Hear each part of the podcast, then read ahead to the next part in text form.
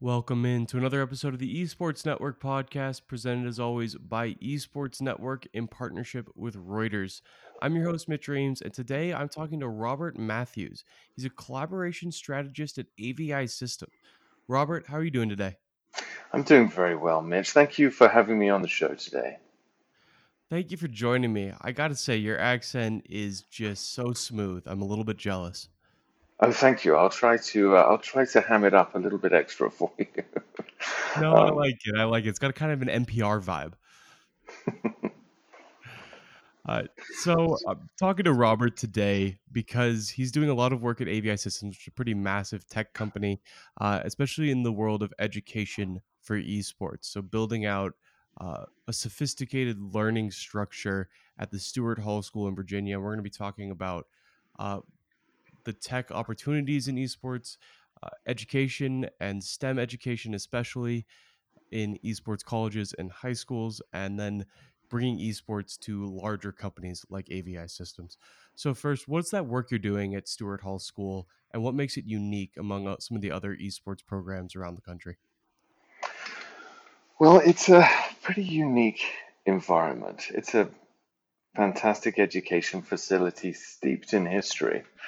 And part of their forward looking vision is to embrace technology and to bring that into the learning environment, incorporating STEM learning processes and to give opportunities for the students to learn more about using technology in ways that might help encourage them through their path to university and into the working force.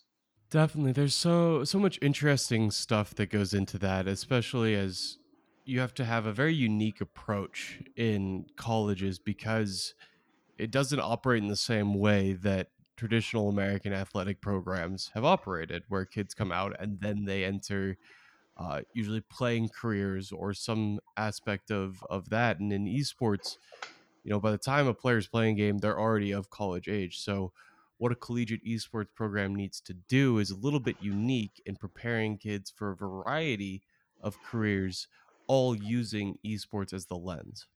Absolutely, yeah. Good, good point. There's so many different factors to involve.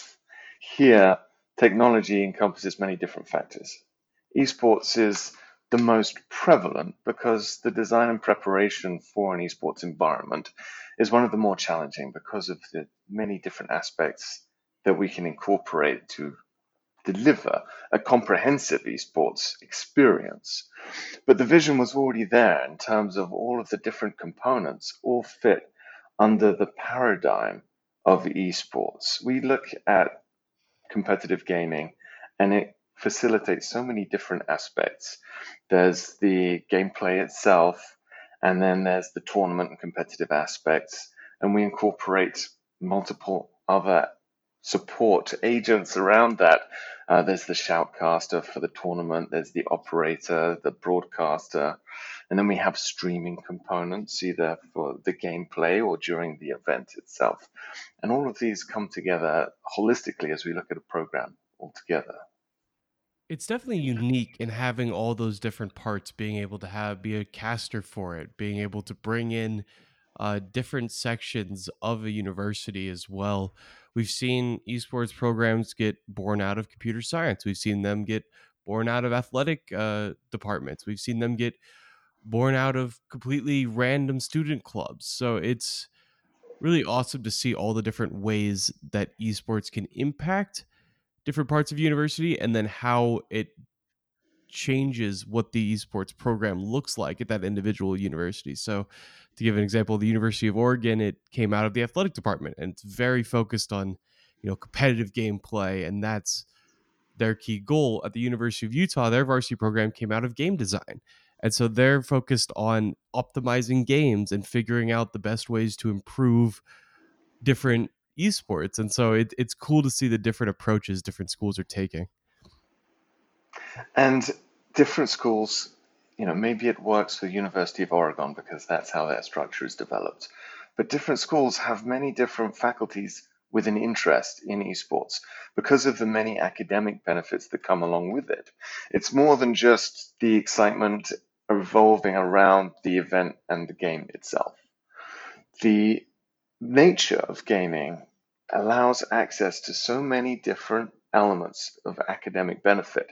You mentioned game design, for example. I mean, that's a really important part for obvious reasons, but there are more, perhaps less obvious reasons that benefit from it as well, such as uh, journalism courses, podcasting, streaming, and and video design. Uh, 3D Studio Max and AutoCAD now becomes available through use of these machines. We've developed the program for this institution, and, and we're proud to consider it the most sophisticated esports learning environment in the country because of the way that it embraces so many different elements of technology as it relates to esports and STEM learning as well.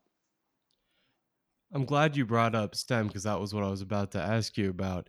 The technology aspect of esports is such a unique breeding ground for innovation. We saw stuff like the Riot Games using the augmented reality Dragon in 2018. And then in this last NFL season, the Baltimore Ravens did something uh, very similar with an augmented reality Raven in the NFL.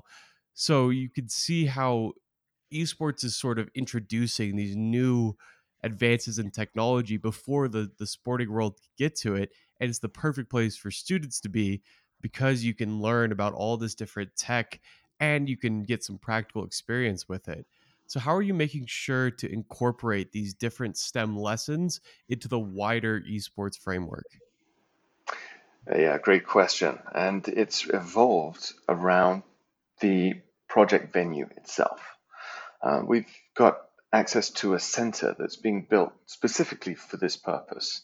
And this center has a lot of space to be able to develop environments around technology and STEM learning. You mentioned augmented reality, for example, and the Stuart Hall School embraces virtual reality and augmented reality as part of their learning environment. And we have right next to the esports classroom, we have an augmented reality and virtual reality classroom to help develop those concepts and explore that technology.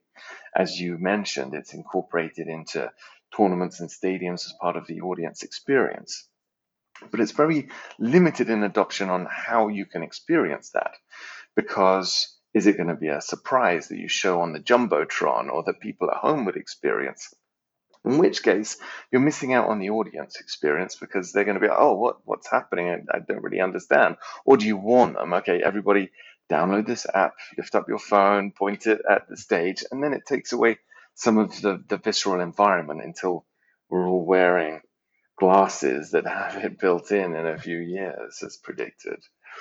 But going back to the education environment, that is giving you access to that type of technology and, and explore ways and have that conversation of how is it used today? How can it be used better? What is the future going to be?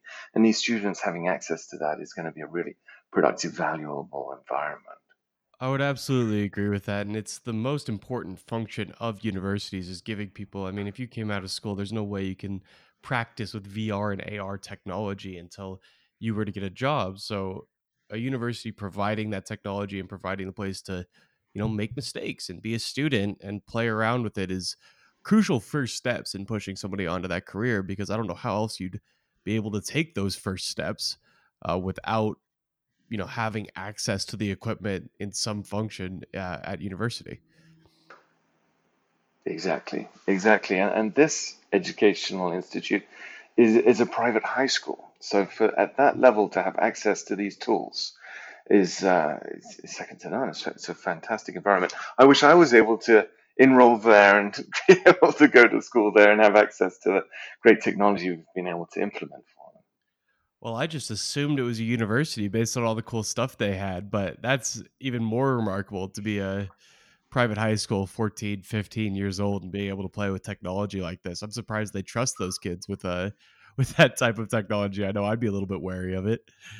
Well, it's part of part of the learning program. Of course, it's supervised and under the right tuition model from the school, and uh, and it's going to be a, a great environment to incorporate access to that technology as a supervised learning experience. You know, there is the the, the, the audio and visual studio technology that is developed for production of um, of set pieces and audio, uh, audio voiceovers or music production. So there's a whole level of learning in many areas that, of course, would be part of curriculum and, and managed that way.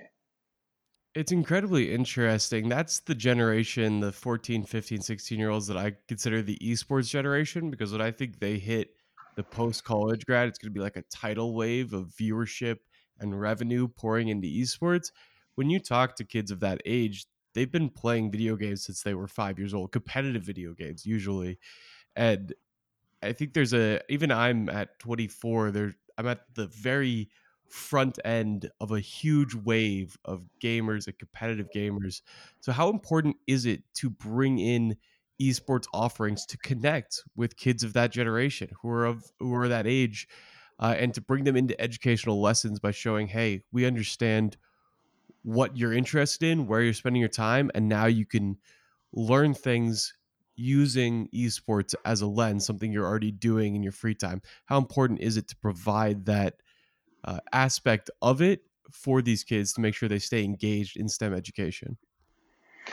To understand the importance of access to esports as a team sport or a club for these students, it's important to consider that esports is a, is a paradigm that we're witnessing unfold in front of us.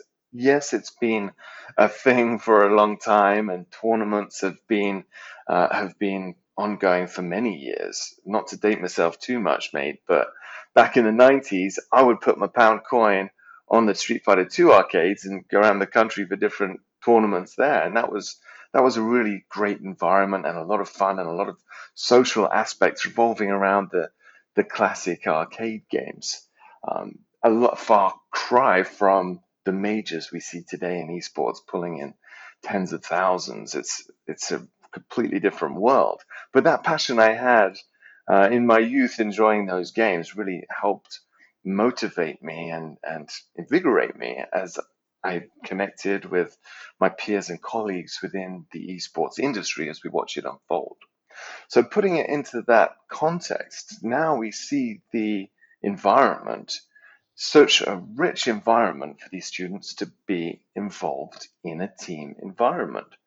And um, and being not being limited to a home environment or or a handheld console or limited access. There's so much access available now to this technology, and bringing them into a team environment has incredibly valuable social skills as well as the ability to operate within a team environment to improve their playing skills.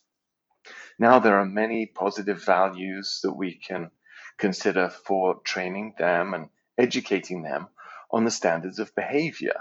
And now they can learn more about respect and good sportsmanship and bring them into that, that team environment. And if there is an occasion where uh, you get defeated in a League of Legends match and it's an emotional experience, then you can recognize that and cater that and acknowledge it rather than it just being in an isolated environment. And maybe that environment is at home, and maybe the parents aren't as aware of the experience that that kind of uh, that kind of gaming that gaming sensation would have, uh, especially if it's a group game and it's uh, an online tournament and there's an interruption as is going to happen in home life, that can generate some friction or some, some aggravation.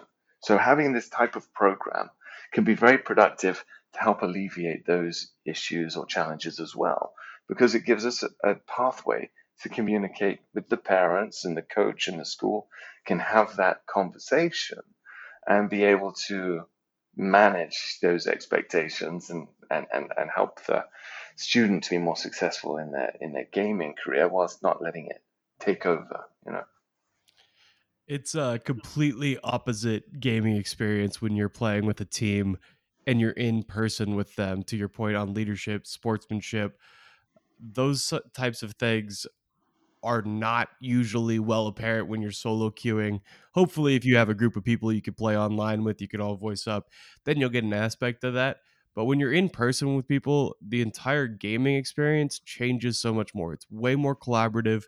Uh, you're way more understanding of teammates' mistakes, and they're more understanding of yours, meaning that you band together and you play, I think, exponentially better when you can all play together. So, providing these structures and not just having people go home and solo queue and then get mad at their teammates and get tilted. It's really important to help build those values that we used to rely on for traditional sports because I don't think playing by uh, by yourself at your home really builds those like teamwork values unless you're really just practicing a lot of patience uh, with your with the comms with other people or the voice chat or the text chat uh, whatever it may be. So being there being in person with people really is the only way to get a good set of those teamwork values that it's just not possible when you're playing by yourself at least in my experience you're absolutely correct having an isolated experience isn't going to be as engaging. Uh, a lot of what we do at AVI Systems is also in the realm of corporate work, you know, government, enterprise, judicial, uh, media and entertainment, education, all kinds of different verticals. And we provide unified communications technology to help enable that. So that not just having a phone call, you get a visual experience and all those non-verbal communication cues through the video conferencing type of communication. And that is an element that comes to play when you're engaged in, in a group team, being able to have that nonverbal communication, even if it's something as simple as being around in a, in a round table and being able to see the kind of energy that's coming off your teammates, um, as opposed to in a row table. You know, part of that furniture design and configuration and layout is an important factor to consider when we look at either practice play or whether the space is is not being engaged for a classroom activity and it's actually being used for a classroom environment to teach them to use audio tools and as part of a music program then you're going to have a different configuration. And we'll be involved in that space planning process to help prepare for that. It's incredibly interesting. I hadn't really thought about how that different uh, aspect of of just a layout changes things, but it makes a lot of sense given that it's hard to see your teammates when you're looking down the line like that, and if you're all looking, you can all see each other uh, around the monitor. It allows for better communication, better teamwork, uh, better collaboration. So that's that's really interesting. I hadn't thought about that. I want to ask you a little bit about AVI Systems, and it's a pretty massive company, and I, I appreciate you uh, providing a brief primer on what the company does right there. But what is e what role is esports playing in this large company that's touching all these different aspects? And what advice do you give to other companies? Right now, we're seeing so many companies be like, "What is esports, and what can we do in it?" So, what advice would you give to other companies who want to be part of the esports vertical, but maybe aren't quite sure how their company fits into the space right now? In terms of, of our engagement with esports as an emerging vertical within media and entertainment, a lot of the times we are able to support different companies or, or industry experts when they look at exceeding what their what their baseline has been. The baseline being, okay, let's start a tournament. Let's get some game stations in, get some kids in, and a lot of that's driven from passion. But as it evolves out of that realm as popularity increases and the audience size increases, the technological requirements increase as well. And one of the pitfalls we see is too many folks trying to take on too much on themselves. And it's always a challenge when one goes to an event and sees that that challenge is, is being more evident because they're trying to get technology that isn't available to end users. But the reason that we have professional channels of access to specific equipment is because we're certified to design and integrate and program them so that we don't have any those kinds of issues within an environment or within a deployment of that type of technology. Now, a lot of this technology is very sophisticated. Of course, there are varying degrees, and we have a, a program called Pro Development that gives us the opportunity to focus on the human impact. And that is really critical when it comes to considering esports. because and it's unusual for a technologist like myself to say that because one would think that technology is what my focus is, is, but no, it's the human impact that really drives my passion for systems like esports. Because here, especially with esports and especially for education, because now we can talk to the teachers and the students and the parents and have that understanding of A, what their requirements are, and B, how technology can help them. And that process results in developing budgets and timelines and a real concept of what that solution would look like, what the measured outcome could be, so that it is a known outcome. And maybe we use a 3D model, or maybe we use Photoshop, or maybe it's a napkin sketch, whatever they need, whatever gets the message across to understand it. Because the challenge with technology deployment can also be that the extent or the full understanding of the sensory experience of that technology isn't completely realized. It's not even going to be realized by a written scope of work and a bill of materials of what will make that happen. So we focus on that human impact to be able to embrace that more holistically. I think that's something that a lot of tech companies could definitely be focused more on is how does this impact humans and how are we making sure this impacts you know humanity in the right way. We're not just pushing tech forward, pushing tech forward, but also you know what are the correct applications of this technology and making sure it always comes back to you know having a good human impact. Because I think we've seen some tech. I think it's a little beyond the pale. People just keep, keep focusing on tech and tech and tech, and then uh, the human impact gets lost. So I think that's a good rooted mindset for anybody who's working in these uh, technology innovation companies. Thank you. Yeah, it's it's been very effective because having that clear understanding then results in the course delivery of this environment. And if we've done the work up front to communicate that and to listen and to understand what those requirements are around technology and help give them insight onto how technology would help realize what that vision really is, then when it comes to delivery of that solution, then they can be great. This is what we talked about. It is what we what we expected. I tell you where a lot of the the real um, the really great experiences come from me professionally is when I revisit these facilities and these individuals that uh, we become friends through this process, and I reconnect with them and say, "How is this technology working? Is it still everything you wanted it to be?" And they say, "Yes, come and see." what we're doing with these students today.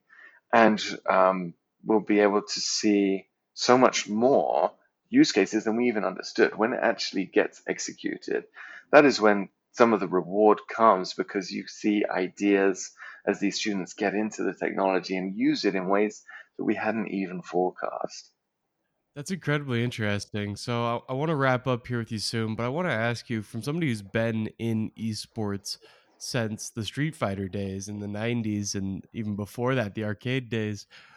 What are some of the key areas where you think esports could be improved from a tech perspective? Where is it not optimal right now in either uh, competitive esports or in the gaming world as large? And what steps can be made to optimize uh, the technology in those spaces? Wow, that's a big question. Okay, there's so much that can be done. I think there's going to be more than we can cover in the time we have available, but I'll try and bullet point it down for you. Um, there's so many different areas. For example, looking at professional tournament events. Often going to, as a technical spectator, some of the metrics and data that's available on some of the auxiliary machines uh, and displays can be difficult to read. Some of the text can be quite small and often it's embedded into the primary stream that's in, included in, as part of the broadcast. Um, and there are ways that we can we can enhance that experience. Obviously, it depends on an extent to the title and the environment, uh, as you know, as opposed to you know a a, a CS:GO tournament as opposed to a League of Legends tournament. There's there's a variety of different aspects to consider technically, but there are ways that we can pull some of that game data out and be able to enhance that experience. Um, and a lot of it is augmented by technology, but also around the the experience itself. So sure, we can use lights and pyro effects to to augment the experience, but tying it into the right way to the game is important too. Um, another aspect is ensuring that the players are at their best their best capabilities to perform to the maximum of their potential. And when we look at a at a, a stage environment, it can be quite challenging because there's noise from the crowd, and some and some tournaments are even saying, okay, can the crowd tone it down or have less engagement or potential interference with the players as they're engaging in that in that environment. And then another important aspect is is how those teams practice and how they can be in a facility that gives them an experience. We can mimic a live experience for the pro the professional gamers as they practice to try and simulate some of the pressures that they feel within the lighting and the stage environment that they experience. And then another aspect is comfort. We have the traditional bucket seat racing chair um, seats that we, we sit in as we play games at a keyboard and mouse. And it'll be interesting to see ways that we can enhance that experience to be ergonomically engaging, to allow these players to sit at their stations for long periods of time and still be comfortable and able to do that, but also be mindful enough to be able to take breaks and, uh, and, and focus on the wellness that's going to be required for competitive play.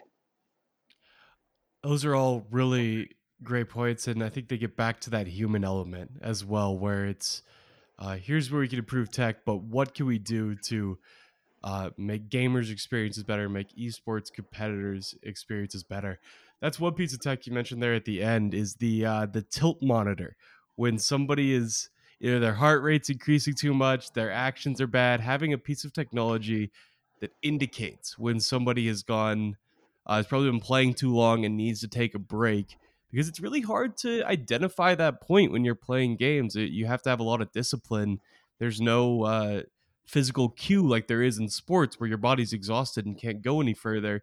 In esports, you have to be very cognizant of okay, I'm I'm I'm mad. I'm not playing well. I've been playing for three four hours straight. I need to take a break. And I think some sort of technology that you know monitors uh, either a player's actions or uh, heart rate or something in that in that sense would be a really interesting product and something that uh, could be really great for esports players in general and help honestly prolong careers as people get burnt out at the ages of 24 or 25 and that's one of the key issues we need to deal with that esports as a whole needs to deal with. So i, I think that could be a really interesting uh, tech product hopefully coming out of stuart hall school. Maybe somebody there can can work on that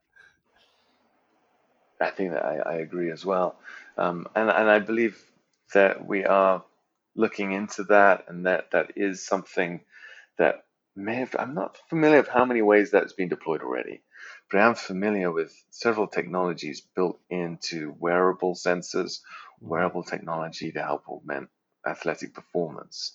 And talking about athletic performance, it's easy. I don't know if you saw the SNL sketch around esports, uh, but it is hilarious, although it is reinforcing of some stereotypes around the sport.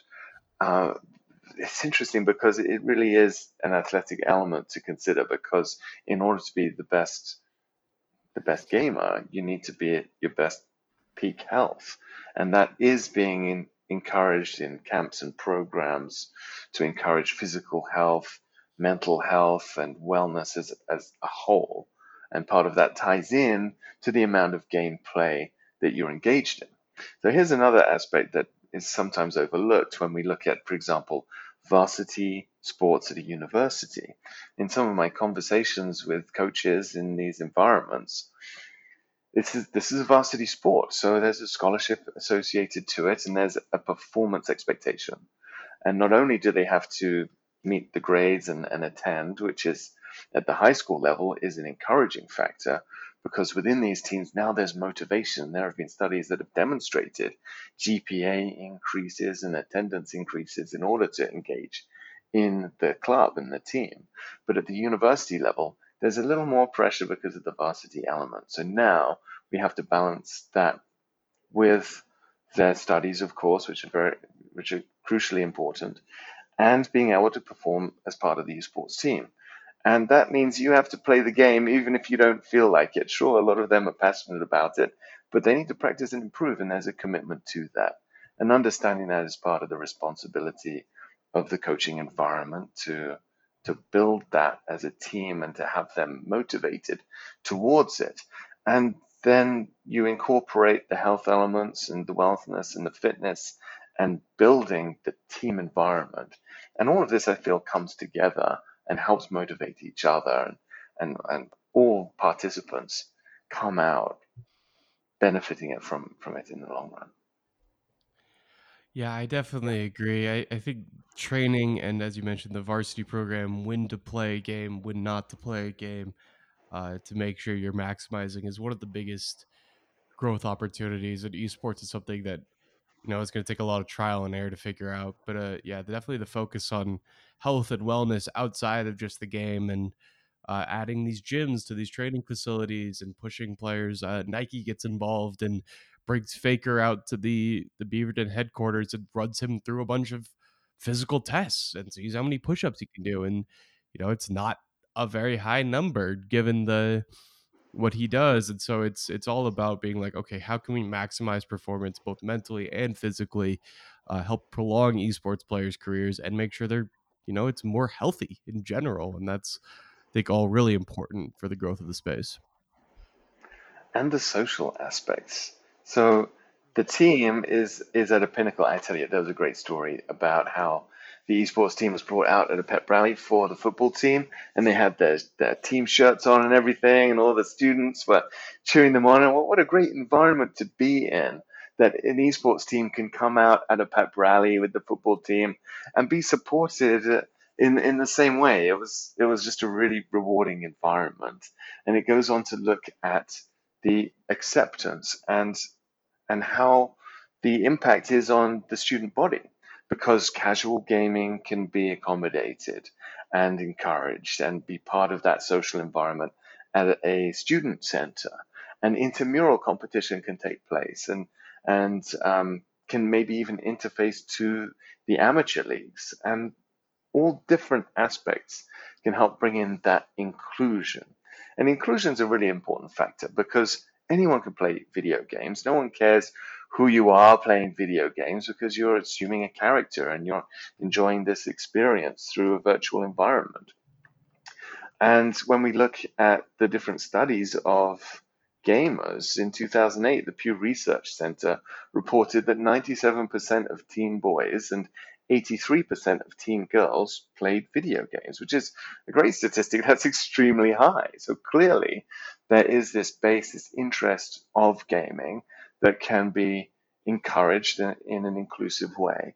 And, and ways that we can do that to reduce the, the gender gap that we see in esports and encourage more participants to have a positive environment socially is is an ongoing effort that that uh, my peers and I are often talking about and finding ways to encourage.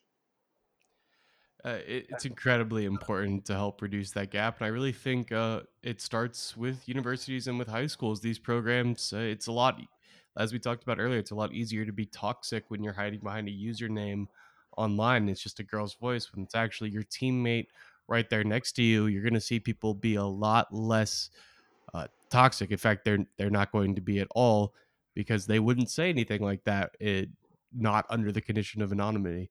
So it's uh i think incredibly important to bring in these different programs at a local level bring people in bring them together and i think that will really help reduce that the gender gap we see because yeah it's awesome that it's the, one of the coolest things about esports is that men and women can compete together on the same playing field and we've seen it happen on a couple cases current uh, Hearthstone champion is is a woman. The Fortnite uh, Tina, Rays from Gen G won a big Fortnite competition back at TwitchCon. So we've seen it happen a couple times, and it's awesome to see. But I really want to see more and more of it. And I think uh, school programs are one of the huge ways that we get more women involved in esports at a professional level, uh, engaging them early and giving them an environment that is as as toxicity free as possible, uh, which is never going to be completely possible, but at least we can take away some of the issues they face there. So,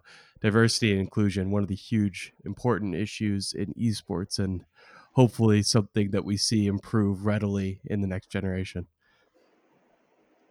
Absolutely, absolutely agree with that. And and uh, just to touch on on a bit of a segue to some of the titles themselves.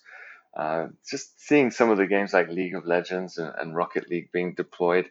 Rocket League is such a original and organic game. The way it's grown in popularity, it's uh, it's been fantastic to see the team evolve as they as they play these titles and engage with the community, both in the education environment, but then there's there's overlap as it can as it can interface to the community as well and, and different gaming communities around that. So there's more outreach that can be cultivated there also. Definitely. And before we get started on Rocket League, everybody on this podcast who listens to this podcast knows what happens when I start talking about Rocket League. It's my, favorite esport. So I'll spare you from another rant about how great Rocket League is, and we'll end the podcast here. Thank you all for listening to this Esports Network podcast. I'm Mitch Reames talking to Robert Mathews, collaboration strategist at AVI System. Robert, where can they find your work? What are you doing uh, coming up now? Thanks a lot, Mitch. I really appreciate you inviting me on the show. It's been a pleasure speaking with you and sharing some of the insight of this project. Uh, if you want to learn more about AVI Systems, you can reach us on our website at avisystems.com. And I'm Robert Mathews, Mathews with one T, and you can find me on LinkedIn too. But thanks again, Mitch. I appreciate it. Thank you for coming on. I enjoyed the show. And for everybody who's in college or high school, see what your school is talking about esports because it's likely that faculty is already discussing it if there aren't programs in place already. So be on the lookout for that. It's the best way of experiencing esports doing it in a collaborative environment. Thank you all for listening to this podcast. We'll be back later this week uh, with another fantastic episode, I'm sure. I'm not sure what we'll be talking about, but there will be more Esports Network content coming for you soon.